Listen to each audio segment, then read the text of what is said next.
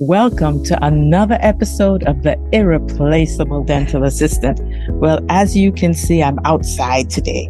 The sun is not too hot. There's a gentle breeze. I just could not resist. So here I am. and here you are joining me with this lovely, cool weather. Today, we're going to talk about something that affects us all that maybe we don't stop to think about or not put much emphasis on I am speaking about relationships in the dental office. Yes, it is extremely important. And no, I'm not talking about office romances, because while they do happen, they occur far less often than what we're going to be talking about today.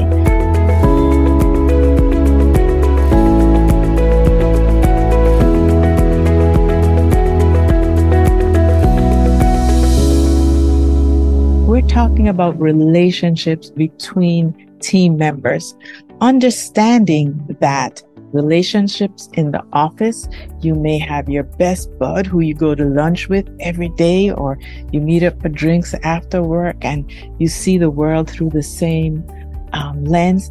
And then you become really comfortable. So let me tell you a story about Andrea. Andrea and Pat were tight they would hang out all the time. And so Andrea felt confident sharing with Pat some very private information about herself. And a few weeks later, she realized that the information was no longer private. It was no longer confidential. And Andrea just wanted to disappear, but at the same time, she was so angry at Pat. Here's the thing Andrea did not assess that relationship properly. She took a work relationship and treated it as if that work friend was in her inner circle, her friend of friends. And we all know that people have to test and pass the test that they are capable of being in that inner circle. It happens so many times.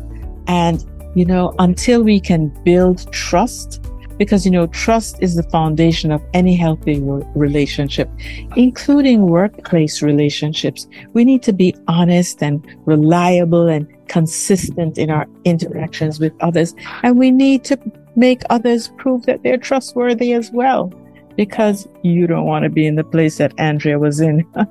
Embarrassing. It makes you angry.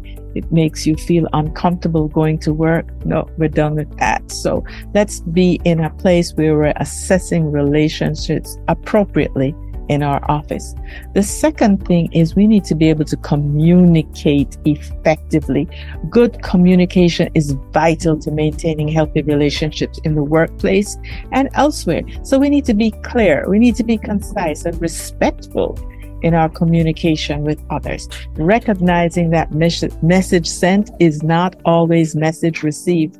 And so we need to make sure that not just our words, but our body language, our tone, all add up to make sure that the message we intended to send is what actually was received. And we need to set boundaries. As I said in that story with Andrea, she did not set right boundaries. It's essential to set up appropriate boundaries in the workplace to maintain a professional relationship. Let's be clear about what is and isn't acceptable behavior what is and isn't acceptable behavior from your part, but also what you're going to accept and not accept from your team members. And we can make it clear without being rude or obnoxious. We just need to set boundaries and let everybody know what those boundaries are. And we need to be able to respect the boundaries of others. You know, just as we set boundaries, it's essential to respect the boundaries of others.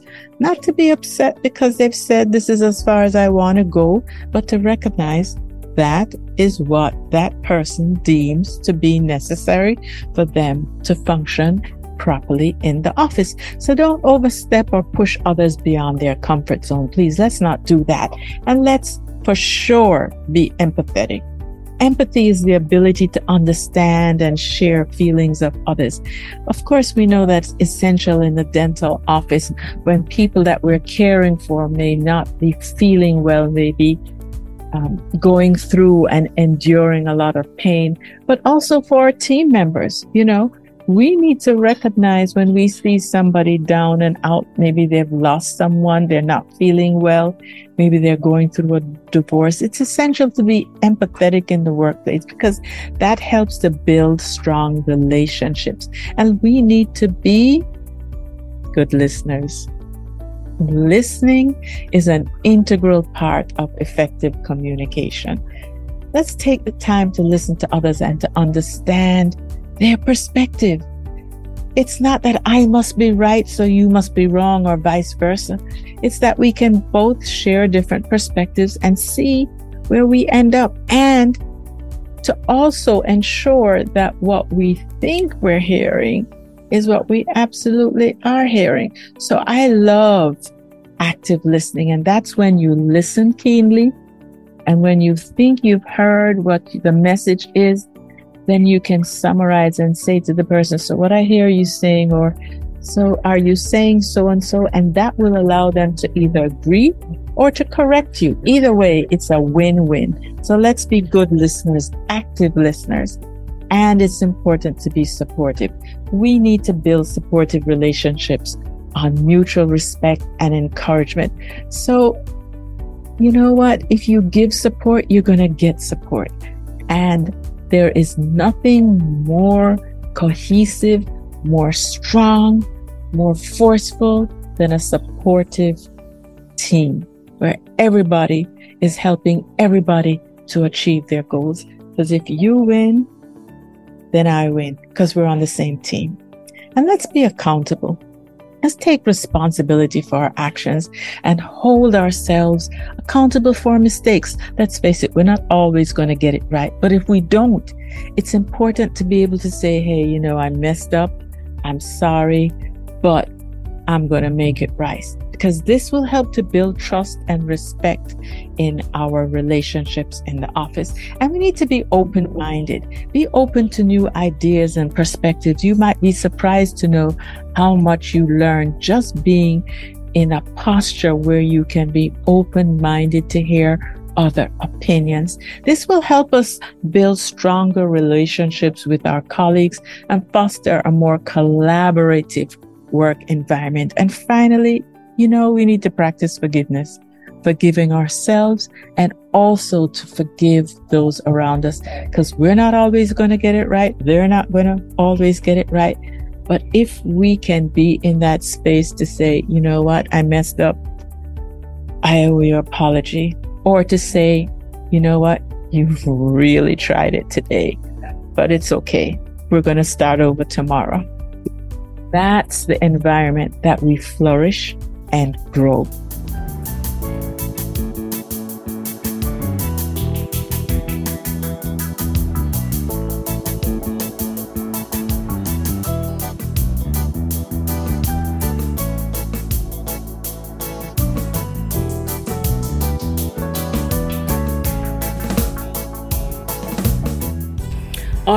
So we have tackled relationships in the office.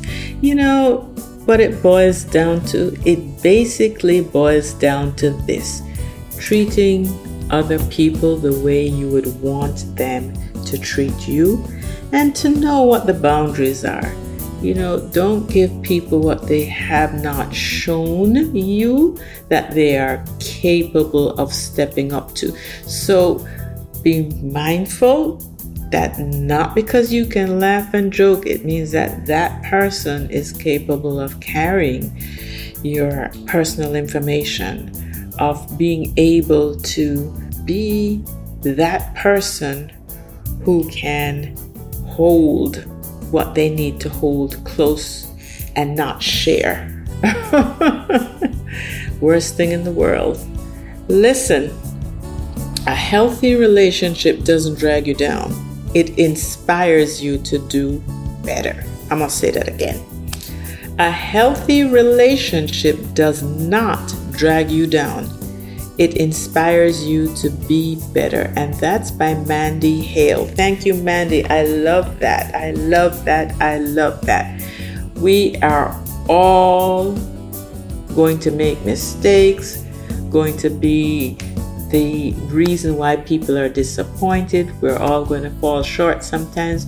But if we know how to navigate our way through, despite all of the failures, we can all still have healthy relationships that don't drag us down but inspire us to do better. Listen, life is so much better when we live, learn, and grow together. if you haven't yet, please subscribe to our YouTube channel. View us on our website or Apple Podcast or Google or Spotify, whatever. And don't keep it to yourself. Share, share, and share. I'll see you the next time. Blessings.